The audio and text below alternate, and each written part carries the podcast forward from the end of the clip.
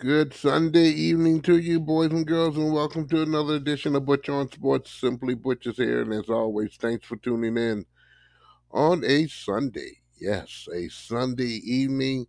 Hopefully, you all had a very good, long, and blissful holiday long weekend there with a whole lot of turkey and ham and sweet potatoes and the list goes on and on. Macaroni and cheese cranberries chitlins ribs. Some people had coons and stuff in their homes. I don't know. Hey however you spent your thanksgiving hopefully you had a great time and a peaceful time as well here. We're back for another edition of Butch on Sports on this Sunday. We'll talk a whole lot of, not a whole lot of garbage there, but hopefully some well worth sports news that, yes, you just can't get enough of. Let's get started, boys and girls. Soon I get started, soon I get finished. Let's first one start off today with uh, Michigan high school football and these are all finals. Okay, this one jumped off yesterday here, and I'll give you the finals and um, take it leave it. Uh, Jubilee uh, beat in Division Eight. Let me start that first. In Division Eight bracket, Jubilee twenty one, Ottawa Lake Whiteford six. Congratulations to Jubilee. Division Four bracket. Okay, uh, Harper Woods 33, Grand Rapids South Christian 27. Congratulations to the first championship of the state for Harper Woods. Division 6, Kingsley 38, Amos 24. Kingsley, congratulations.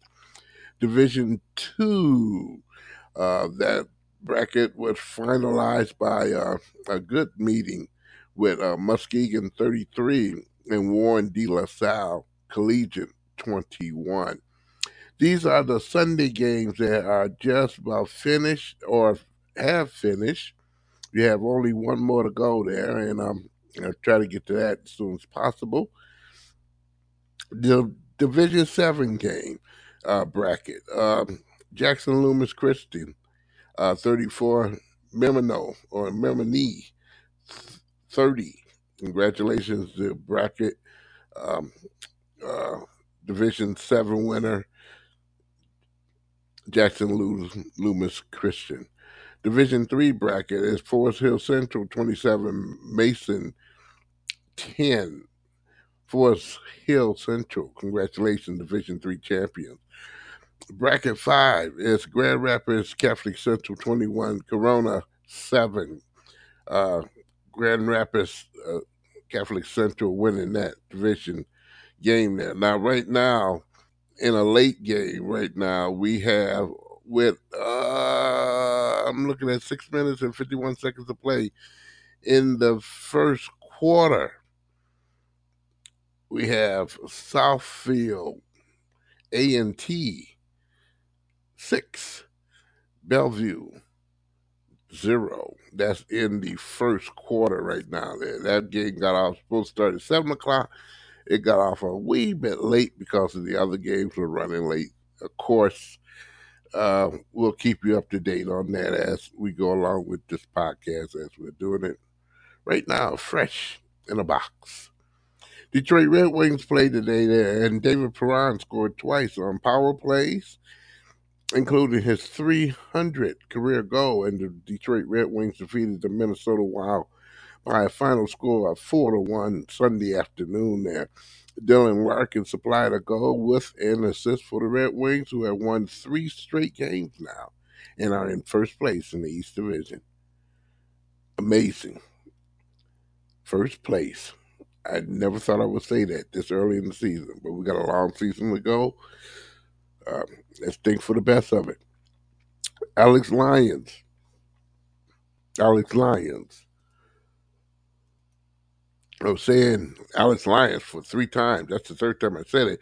He has uh, made 37 saves for his third start of the season. He's the winning goaltender for the Detroit Red Wings this afternoon's game there. Um, some Big Ten scores there. Iowa Hawkeyes, as you know, will be meeting the Michigan Wolverines in Indianapolis. They won their game against Nebraska by a score of 13 to 10.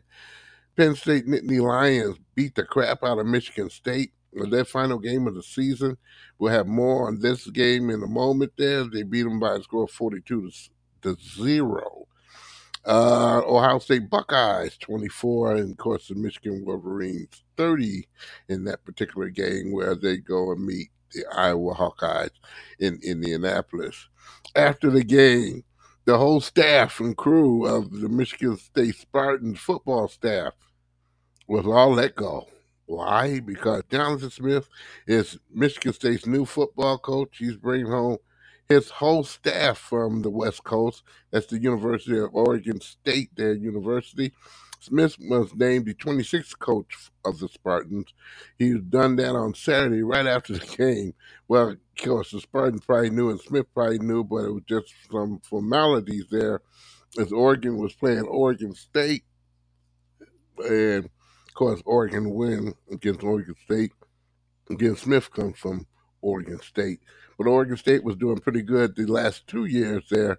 Uh, he doesn't have a fi- over 500 record, but some of his good works with Oregon State gave him the nod to where University of Michigan State would go after him with the quickness there. According to M Live's sister publication, uh, the Oregonian, okay, um, five of those offensive coordinators and quarterback coach Brian Lindgren, offensive line coach Jim Key. I might mess that on up there. Uh, running backs coach G uh, Keith Ha. Okay, that's probably a messed up name too. Brian Wilsnick, and also secondary coach uh, Blue Adams are coming to Michigan State as well as part of the staff for the University uh, Michigan State. Spartans, who right now is going to get a facelift on their football organization. This week will probably be the press conference, so hold your breath, boys and girls. Uh, I missed a press conference today with um, Iowa State and Michigan. Oh well, a lot of things was done. well, let's get it off our chest here. At least let me get off my chest here. Jeff Goff has not had two very good games back to back here. He didn't have time to throw, uh, much less have time to even think. And they sped up Goff like a horse speeding up slop. It had the turnovers, three fumbles this game. The last game was three interceptions and a fumble. However, of course, intentional grounding, that was another crying shame. Just simply throwing the ball away at the end of the series, that just wasn't happening. And if it did, it didn't happen the right way. Again, I mentioned intentional grounding a couple times there. It happened against the Green Bay Packers. And too frequently, we said this for the last seven years in a row on Thanksgiving Day. We have hope that the Detroit Lions will be victorious so we can all digest our meal. And this was just one more year that you started off with a whole heck of a lot of hope and left out the stadium with your head dropped down to the ground. Some of them, they head a little heavier than others with those tailgate parties and stuff there. But what can you say? Offensive line, defensive line stink. Cornerback play stinks. And, you know, I've been an advocate of, you know, good football play for quite a while, and I've been very much so giving the Lions the um, letting them slide on a whole heck of a lot of things there. But again, the offensive coordinator Ben Johnson just didn't get the right adjustment in this game there. He didn't find no rhythm in the particular at all. Again, it would have helped a whole heck of a lot if the offensive line that was blocking, they were not. They must have had Thanksgiving Day celebrations a day or two ahead of time because you those legs were not at its best. Lions were held to 14 points until late in the in the game when it was garbage time and it didn't count worth a doggone. Wherever they got into the red zone or even to midfield, they stalled out. This was one game that needs to be flushed down the toilet. And the statement that the coach made was he's not under panic. I I never would have made that statement, but I'm not him. Because as far as I'm concerned, is the coaching staff did not get that football team prepared at all. Or put their mind at ease that they can have the confidence enough to weather the storm. Because Green Bay just ran all over them from the very start of the game with their passing and their liberal passing just left and right. No physicality from the safeties or the cornerbacks on the receivers at all. I was talking to my cousin the night before the game, and I mentioned that. But I guess now you see that Cuz was right on point, and I was because there just was nothing there the week that they beat the Bears, they were very much so. They should be shining stars and kind of getting on their knees praying, say, "Boy, we got over the hump when we shouldn't," because the Bears should have won that game. It's just basically simple. But the Bears went conservative, and when you go conservative, it just no end to it. The Detroit Lions are a playoff contending team. They cannot afford to be conservative, especially on defense. Your defense is supposed to be the star attraction of the game. They have to be right. They have to stop people, and they haven't. Campbell said this The easy thing is to get in the panic mode, but I'm not panic. We got to get the right guys to know how to play, really and this is the 11th game you played. We're going to clean up some things up, and we're going to have six to go when we get back. The fight is on now. Well, some people say he got the benefit of the doubt in this game. I'd say no. When you lose seven Thanksgiving Day games, this should have been an emphasis that we have to win this one. This was their Super Bowl. This particular game was their Super Bowl with a national national audience watching this game, and you had nothing to show for it. It was bad enough that Jack Harlow, which basically I will go on record and say I could have found better people down at uh, at Baker's Keyboard Lounge to entertain the fans. You know, at, at halftime, than the junk and the amount of money they spent on Jack Harlow. That was an embarrassment. And they ought to be ashamed of themselves. Morris Day and the time is around out there. You know, we got Ralph Armstrong, one of the best bassists in the in the world. Could have put on some jazz and had everybody shaking their behind and maybe had them forget some of the first half uh, bungling actions that the Lions had. But they didn't do it. Didn't do it at all. Here's the thing, and I'm going to move on after I say this. it's more than having a team than just bringing on hype. As I watched some commercials today, Lions ticket sales and da da da da da and the hype and we're grit and all this other junk. They played like stink balls. And the stink balls are catching them all in the face and they ought to be ashamed of themselves. Every single personnel, staff member on that team should be ashamed of themselves. And that's it. That's all I'm going to say because I would take the, I could take this for another hour. They have lost every Thanksgiving Day game since 2016. The last time they beat somebody on Thanksgiving was Minnesota at 16 to 13. Take it for what it's worth. Ah, let's get into another nice little subject here. If you watched wrestling last night, which I did, I watched War Games. Uh, was pretty doggone amusing there. And I'll give you the results of the matches there. The World Heavyweight Champion Seth Rollins, frickin' Rollins, and Randy Orton came out there. They made that very interesting. Cody Rhodes, Jey Uso, and Sami Zayn, they defeated the Judgment Day and Drew McIntyre. This was a very comical doggone match. I could say less, but it was a grueling match. It was very entertaining the women's championship match, Rhea Ripley beat Zoey Starks. Zoey Starks is going to be something else down the road a piece there. Don't be surprised. She's going to be matched up with some good competition, and she's going to show, oh, she is a superstar upcoming.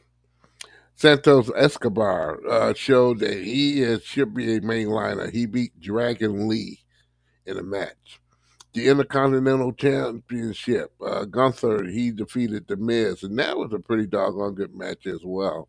As The Miz, he showed himself very much so a, a doggone good entertainer. And the start of the whole